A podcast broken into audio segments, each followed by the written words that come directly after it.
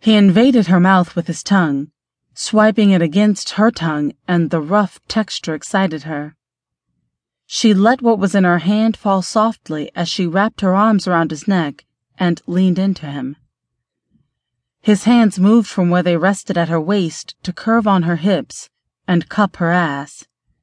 She arched into him and moaned softly at the feel of his erection against her belly. He pushed her against his straining cock, his hand on her ass setting the pace for the grind, and the other crept upward to slide under the hem of her shirt.